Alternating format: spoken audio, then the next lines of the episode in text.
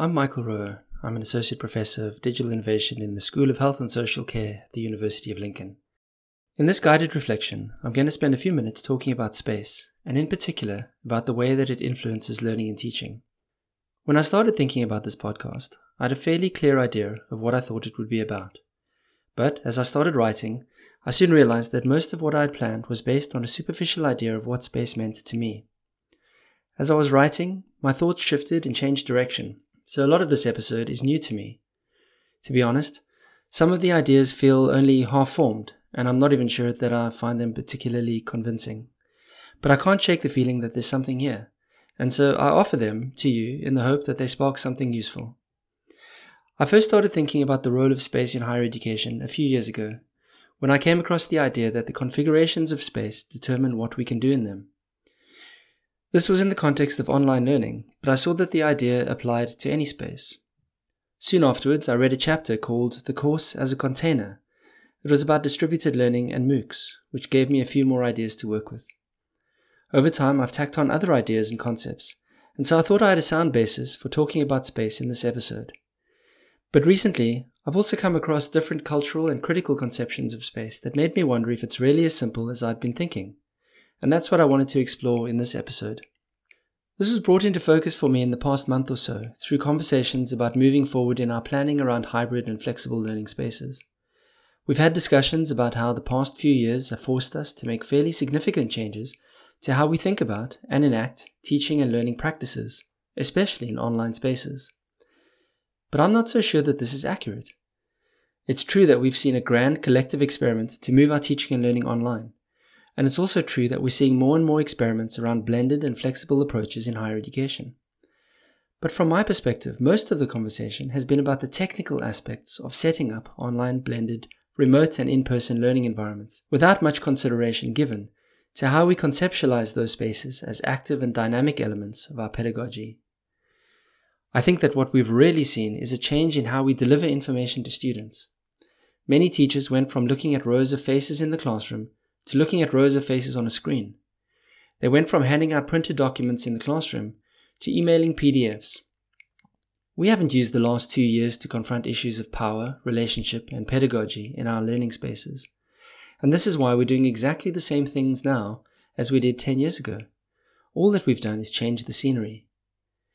We might also reflect on whether online learning is simply another colonized educational space where the lines of power and control are further blurred. Lecturers' actions and choices are often curtailed by a series of decisions that were made by software designers, usually in other countries, working for companies with value systems far removed from those of most lecturers. Institutional IT policies, with the best of intentions, further restrict our practice by deciding what is and isn't possible in the online space. All of these decisions form a chain of events that constrain what is possible for lecturers and students to do together. I've often talked about the learning space as if it's a single entity we all think about in the same way. But I've realized that the phrase is really a shortcut that packages all of my assumptions, biases, and beliefs about teaching and learning into the smallest possible unit of analysis. It assumes that your learning space, my learning space, and students' learning spaces are all the same. Until recently, I hadn't really understood that we all occupy different spaces, even when we're in the same room or on the same page. We all see, feel, and think different things, even when we're reading the same text or listening to the same recording. And this has made me question the notion of space as a suitable metaphor for descriptions of how we think about environments that aim to facilitate learning and teaching. I'm going to spend the bulk of my time in this episode talking about learning spaces, and then end with a suggestion for an alternative way to think about how we design learning. Now might be a good time to pause the recording and think about your own ideas around the learning and teaching spaces that you occupy with your students and colleagues. How do your assumptions of time and space influence your teaching? What are all of the different spaces that you occupy in your personal, professional, and social life? What spaces do you carry around with you? When you're ready, you can press play and continue listening. I want to talk a little bit about what we mean when we say the word space. Space, formally defined, is the boundless three dimensional extent in which objects and events have relative position and direction. Space is therefore the descriptive framework for everything that exists in our universe. Even though this isn't really what we mean when we talk about space in the context of learning and teaching, it's the same thing, just on a smaller scale. We think of space in terms of the relationships of the objects within the learning environment. Where are the desks in relation to the lectern? Where is the screen? Where am I standing in relation to the students? How does my laptop connect to the projector? In other words, we can think of the learning space as the sum of everything within our environment. From this perspective, space is inert and passive. It does nothing. It describes a container that includes objects arranged in different configurations depending on where we locate the space. Space used in this way implies the presence of boundaries. Spaces are enclosed within boundaries that demarcate this space as being different to that space. We therefore tend to use our concepts of space to bring things together or to keep them apart by enclosing certain ideas or activities within boundaries. How we define space determine what kinds of interactions are suitable to take place inside them. And so we should acknowledge that whoever controls the space is able to exert some level of control, either explicit or implicit, over those within the space. These different spaces therefore have different rules, social norms, and contexts, leading to different expectations around the kinds of behaviors and relationships that are appropriate within them. Spaces are therefore fundamentally political, with the boundaries serving as borders and frameworks, describing which behaviors and interactions are encouraged or discouraged within that space. However, not everyone can read the signs, and we need to ask ourselves if students are even aware of the boundaries enclosing certain kinds of space, and of the social and professional norms that define appropriate behavior within it. I still remember how it felt to walk into the clinician's tea room when I was a student on placement. I had intruded into a space where I wasn't welcome. This trespass was never explicitly acknowledged or spoken about, but I never went back. How often do we stop and ask what power relations and unwritten norms are written into the built environment of our clinical and teaching spaces? We can also see the writing of power relationships onto spaces through architectural choices. I remember walking around a university in South Africa about 10 years ago and thinking about how the architecture of the buildings seemed to project power and dominance. I was an academic at a conference among my peers, and I should have felt comfortable because this was my space. And yet I felt intimidated and out of place, again, like I was trespassing. I can't imagine how I might have felt if I was a young black South African walking into that university for the first time. Thinking about space necessarily means that we need to think about the architecture of the space. When we think in terms of learning spaces, our language changes to reflect those metaphors, and so we talk about foundations and structure and supports. In addition to these visible architectures that shape how we feel and how we behave, we also need to be aware of how spaces are shaped by the invisible forces that are exerted by organizations. For example, the institutional and professional gaze under which we work can unconsciously and subtly influence our own behavior and the behaviors of our students. What kinds of assumptions do we have about students at this institution? What kinds of behaviors are appropriate for students in this profession? Not only are all of our learning spaces shaped by this institutional gaze, it extends even further, shaping the career choices of people thinking about where to apply and what to study. It forces them to ask Am I the kind of person who applies to study physiotherapy? Or even, Am I the kind of person who goes to university? Higher education is often thought of as a space that is open, and yet it is, by definition, exclusive. Most people won't go to university. So, while we talk about inclusive practices within the space, we should be clear that that's only applicable to those who have already made it in. How often do we think about the idea that we're working in a space that excludes almost everyone else in society? And even within that supposedly collegial space, we have boundaries that separate researchers from teachers, teachers from students, administrative and support staff from faculty, and so on. Our thoughts about space as a physical location has led to our use of space as a metaphor for how we talk about learning. And lately I've been feeling like there's a hardness and inflexibility in this language. Our assumptions about what space means in the context of learning and teaching are problematic because, in this context, space is what we can call a suitcase word. It carries with it a lot of baggage. When we talk about the learning space, we need to acknowledge that the word space is often doing a lot of work. Is the space in learning space physical, virtual, conceptual, social, personal? I've realized that increasingly, the learning space is found at the overlapping intersection of all of these ideas of space. There is no single learning space, only a multitude of spaces that interact and overlap all the time. I think that this may be where some of the complexity of talking about learning comes from. Now might be a good time to pause the recording and reflect on how our ideas and metaphors of space, time, and boundaries influence the spaces we occupy. How often do we think about those boundaries? What do they look like? Who puts them up? And according to what rules? Are they hard boundaries that limit movement, porous boundaries that allow certain kinds of movement, or conceptual boundaries that encourage or constrain the movement of certain ideas? Who exerts power and control over those spaces? Is it really you? Should it be you? And if not you, who else? Who should make the ultimate decisions about what we can do in our learning spaces? When you're ready, unpause the recording and keep listening. In the past, most people, most of the time, thought of a learning space in binary terms. You were either on campus or you were somewhere else. You were present in the classroom or not. Over the last 10 years or so, we've added another way to think about space. You could be either online or offline. It was also binary either or. I think that this might be because of how we think about space in the context of our bodies. You can only occupy one space at a time in the real world. But our metaphorical use of the word space means that we can occupy multiple spaces at once. I think that this introduces some ambiguity into our language around learning spaces, an ambiguity that isn't always acknowledged. It used to be that online was the shorthand we used to describe doing an activity on the web, that is, an activity we completed in the browser on a laptop. But nowadays, this distinction of where an activity takes place is more nebulous. Our phones are online all the time, but aren't always using the connection for anything. Some apps cache information locally on the device, meaning that we can use them when we're offline, but then share information back to the company's home service when we reconnect.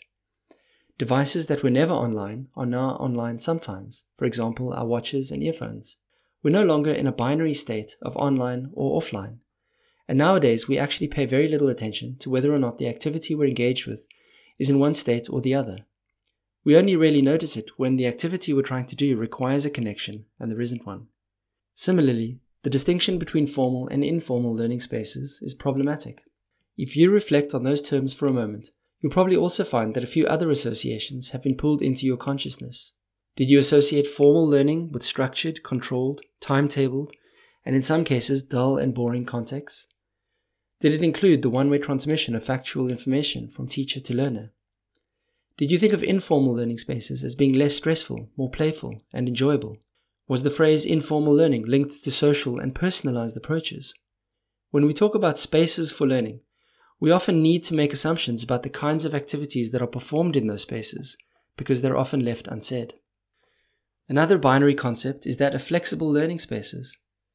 Most of us now have to say that we offer flexible learning because the alternative is that they're inflexible, and no one's allowed to say that. But what does it even mean to say that our learning spaces are flexible? What exactly are the flexible parts? Is it the timetable, the curriculum, the assessment tasks, the format of delivery? I think most of us would agree that these remain mostly inflexible for most of the time. I don't think that we have a good idea of what we mean when we say that our learning spaces are flexible. I think most people would probably say that flexibility in this context means that we provide opportunities for students to study when it suits them. And by this, we probably mean that we've recorded lectures. I think that this impoverished view of flexibility arises from our thinking about learning as something that takes place in a place. When we talk about learning as a process that takes place within a space, the teachers, institutions, software developers, and companies are forced to make a series of choices about what learning should look like. We've convinced ourselves that changing learning processes is simply a matter of changing the scenery. When our thinking about learning design is guided by language that encourages us to make binary choices, then a student centered learning space might be seen as informal, online, and flexible, all of which includes a host of further assumptions. It's hard to talk about learning spaces that are both online offline, or formal informal, or flexible inflexible. But the reality is that our spaces are all of these things at the same time. I want to suggest that these binary spaces are not only false dichotomies, but they don't exist in any meaningful way. When I look closely, I find it more and more difficult to pin down activities as occupying discrete positions in space. We now find ourselves in hybrid spaces where we simultaneously occupy physical spaces while time shifting our interactions in digital spaces. And it's not always clear to me where we are, or even when we are. You may want to pause for a moment to reflect on the binary learning spaces I've provided here as examples, and to think about other spaces that we traditionally think of as learning or not learning spaces. What are your own assumptions about what constitutes formal or informal learning environments? Do they have real differences, or are the differences mainly cosmetic? What about flexible learning spaces? Where does the flexibility lie? Can spaces really overlap, or are we just context switching? When you're ready, press play and continue listening. I'm going to talk briefly about the idea of third spaces. Third space theory is a relatively new way of thinking about issues of identity, community, and location, and it may provide a useful lens with which we can think about the relationships that are enacted in the learning spaces we share with others. I can't claim to have a great understanding of the theory, but parts of it resonate with me and some of the ways I've been thinking about space in higher education. And so I thought I would try to use it as a way to better understand learning spaces. The traditional first space is your home, and work is the second space. But for many, home is now also a primary workplace, creating a third space that is both home and work. This blurring of the lines between home and work has been further complicated by the overlapping of the physical and online. In third space theory, our physical reality is sometimes thought of as the first space, and online as the second space. But we increasingly talk about being either connected or disconnected, moving us from talking about being in a place versus being in a state. Virtual reality is another third space where we are embodied in digital forms, and are therefore occupying both physical and digital spaces that may or may not be online. If I'm sitting in my lounge at home, or in a coffee shop or park, meeting with remote colleagues for work, where am I? Whose rules of conduct apply? Dress codes, break times, and the presence of family and pets are all norms that are being subverted in different ways through our occupation of this third space. If you've ever been in a meeting wearing a shirt with buttons and pajama pants, you've been part of this process. As a footnote, the Wikipedia entry for pajamas now references it as a type of clothing for performing remote work at home. A clinical environment can be seen by students as a learning space, maybe even the only learning space that really matters. But a patient almost certainly doesn't see it as a learning space in the same way, and an educator is trying to balance these competing tensions by straddling both spaces. In community based settings, students, educators, clinicians, family members, and service users may all occupy the same space, but they may have different, possibly even competing ideas about what really matters in that space. Who truly belongs in these spaces? Whose rules and norms apply?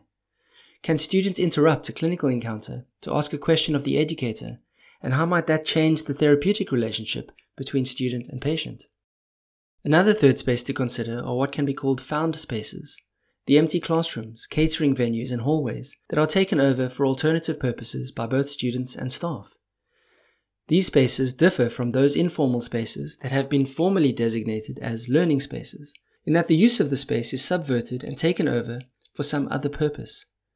Found spaces may be an attempt to overcome what has been called architectural determinism, where institutions use the built environment to try and control where and when learning takes place.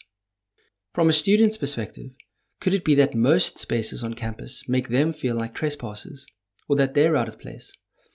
And to turn this idea around, what would it look like if we encouraged this sense of trespass or transgression among students? What might spaces of higher education look like when they are taken over by students? On the one hand, it signifies a sense of belonging and maybe even shared ownership of the space. But on the other, it takes control of those spaces away from teachers and administrators. These hybrid third spaces challenge us to reconsider what it means to be anywhere. A learning space can be online, in person, or a blend of the two. When I'm sitting in a classroom while working on a shared document with someone in another city, where am I? In a sense, I'm in the classroom, I'm on the document, and I'm on the screen in front of my colleague. My actions are constrained by the norms and rules of the classroom where my physical body is. My actions on the document are constrained by the software designers. And my actions on the screen of my colleague are constrained by the field of view of my camera. There's a lot going on here, most of which is abstracted away when we collapse all of that context into the phrase, the learning space.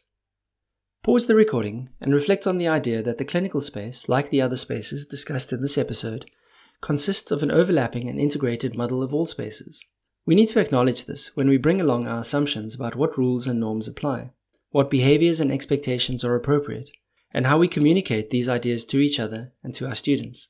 I think it may also be reasonable to ask what other ways this idea of third spaces could subvert the social and professional norms of higher and professional education. When you're ready, unpause the recording and continue with the episode. I want to talk about some of the ideas that I've had around configuring space. The shape of a space determines what you can do in it. Think of the features of the built environment that either serve to promote movement or to close it down. Ramps for students and staff with disabilities and clear signage for those with visual impairments are obvious examples of how movement is constrained by the default settings. And while these are obviously important settings, they're still only a small part of how power and relationships are shaped by space. The default configurations of a learning space either serve to constrain what we can do or facilitate a flourishing of thinking and reflection. While we may agree on certain optimal configurations of objects in a room that are arranged to facilitate learning, we may not agree on the optimal configurations of the relationships we have with those objects and with each other.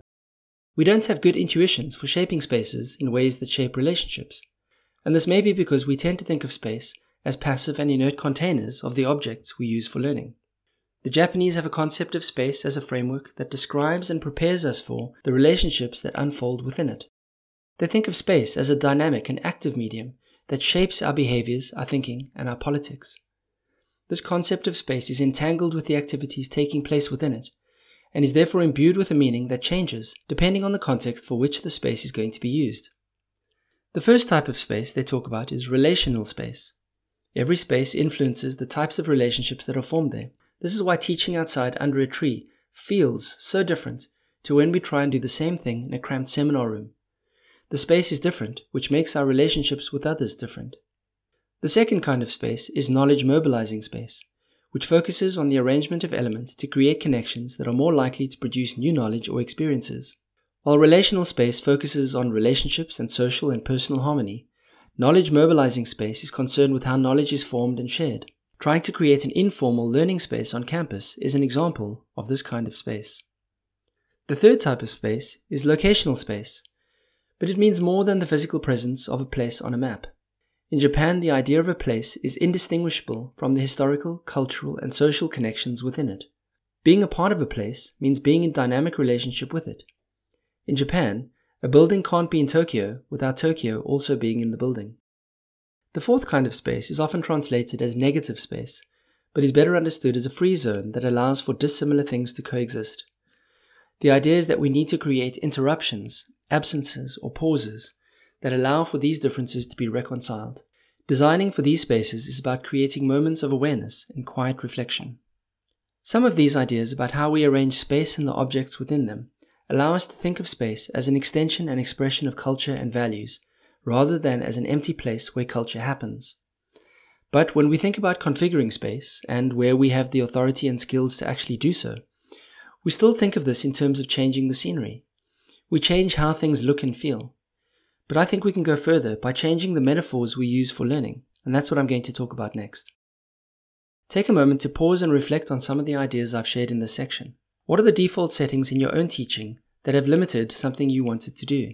Were you able to change those settings? And if so, did this change the dynamics of the space? How much agency do we give to students to move in, inhabit, and reconfigure the institutional and curricular spaces that we've created? Do we even allow them to change the space? When you're ready, press play and continue listening. I should state up front that I'm not even sure that what I'm going to talk about in this last section is different to what I've been talking about so far. In other words, I don't know if this is all just semantics and if I'm just playing around with what words mean. But anyway, here we go. I think that we talk about the learning space because we think of learning as taking place somewhere. And this makes sense because until recently we could only be in one place at one time. Learning could only happen in the places we occupied with our bodies. But this has changed as we've moved more and more of our learning into third spaces. And I'm no longer sure that spaces are useful metaphors for our descriptions of how to think about learning. As an example, think about the way that the positions of walls in a house means that you can only move through the house in certain ways. You might move the walls or take them away completely, and that will change the way the space is configured. But there are still walls. The metaphor of space means that walls, corridors, windows, and doors of your curriculum can be changed to reflect different rules, norms, and expectations. but they still enforce predetermined pathways and destinations. Learning spaces conjure up the idea of containers, which encourages a focus on things to put into those containers. When you think about learning as happening within a space, you immediately start thinking about the things you need to put into the space. Every learning environment has a set of social, cultural, political, and economic influences that are exerted on the space, and trying to draw a bright line between different types of learning spaces misses the point, I think. All spaces have the same problems.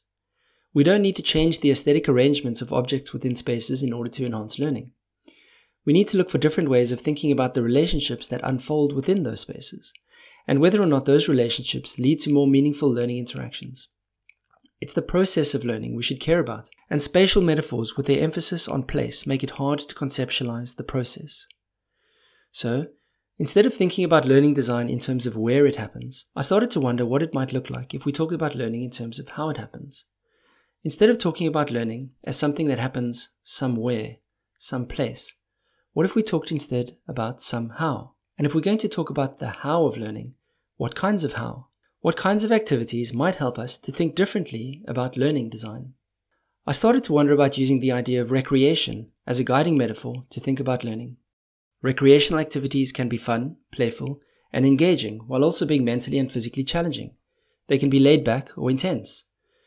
Recreation is what we do with discretionary time, and is therefore something we choose to do on our own terms.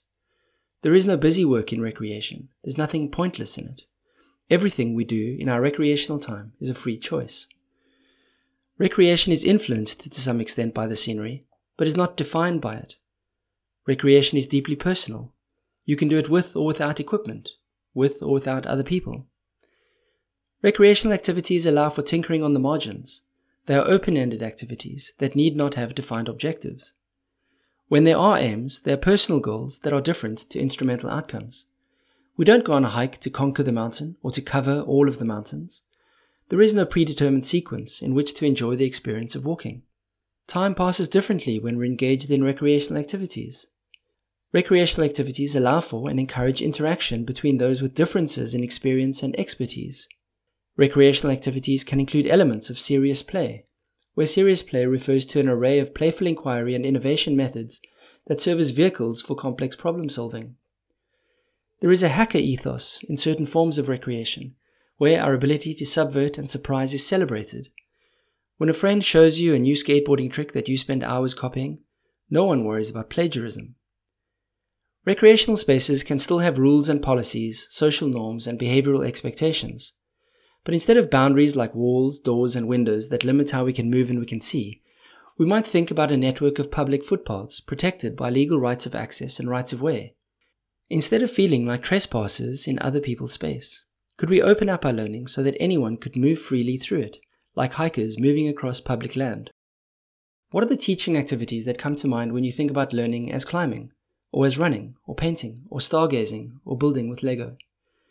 Instead of thinking of informal learning, or online learning, or clinical learning, where we try to arrange spaces to enhance learning, what if we thought of learning as camping? Imagine a campsite with 20 different groups of campers, all with different equipment, different values and beliefs, different backgrounds, different schedules, and different goals. Some are there for the walking, some for the fishing, some for the socializing, and some for simply doing nothing. Some will want to do all of these things, but at different times. Some approach their camping with the focus of accountants and plan for months. Others throw an armful of gear into the boot of their car on their way out the door and trust that everything will be okay. At the end of the week, everyone has had a different experience with different levels of satisfaction, but it's all the same campground. Would we design differently if we thought about learning experiences as campgrounds, or routes on bouldering problems, or triathlons, or as birdwatching clubs? Take a moment to pause the recording and think about this idea of using recreational metaphors to talk about learning. Instead of using spatial metaphors to describe different relationships between objects, could we use recreation as a metaphor to describe the types of activities we can do with students? What problems can you see with this idea? Where and how would it fail? If you don't think that recreation might be a suitable metaphor for learning, can you think of something else? When you're ready, press play for the last section of the episode. In conclusion, I've come to the realization that there is no such thing as the learning space. Learning happens in the mind of the student and only in the mind of the student. From this point of view, everything we do with the scenery is incidental. Whether it's online, face to face, formal, informal, in the classroom, or clinical context, learning happens in the mind of the student. When we think about learning as something that happens in a place, we may inadvertently be spending too much time worrying on what the space looks like. Moving the learning environment from a space that we control and literally placing it inside the skulls of students necessitates a giving up of power and control that's hard to do when we think about designing learning spaces or building learning environments. Learning is complex, and we should look beyond architecture and location as the primary means by which we think about it. When we take seriously the idea that space teaches, we recognize that our language around spatial configuration imposes a kind of pedagogy that includes some of our values and beliefs around what teaching and learning should be. But no one can say what camping or climbing or running or fishing should be. They mean different things to different people. Instead of thinking of walls and doors and screens as our means of accessing learning spaces, what if we thought instead about the mental activities that promote the kinds of pedagogical relationships we value? I've come up with recreation as a metaphor for learning that might help us to deepen relationships, generate new knowledge, connect to the world around us, and create moments of quiet reflection that enrich our experience of the world and that of those around us. But I could be wrong. I haven't subjected this idea to any rigorous critique. I haven't even checked to see if it stands up to the same objections I raised for the idea of space as a metaphor. I have no idea if this stands up to any kind of scrutiny, but I'm putting it out there nonetheless. I don't know if recreational metaphors are the right metaphors to design radically different learning experiences, but I do believe that new metaphors for learning and teaching are needed. You may not agree with my suggestion of recreation as a metaphor for learning, and if you don't, that's great. Share your ideas with others, and maybe we can find another way to think about learning that helps us facilitate the kinds of learning and teaching that cultivate a sense of belonging, feelings of safety, of being valued, of being seen and heard, and of being cared for. Thank you for listening.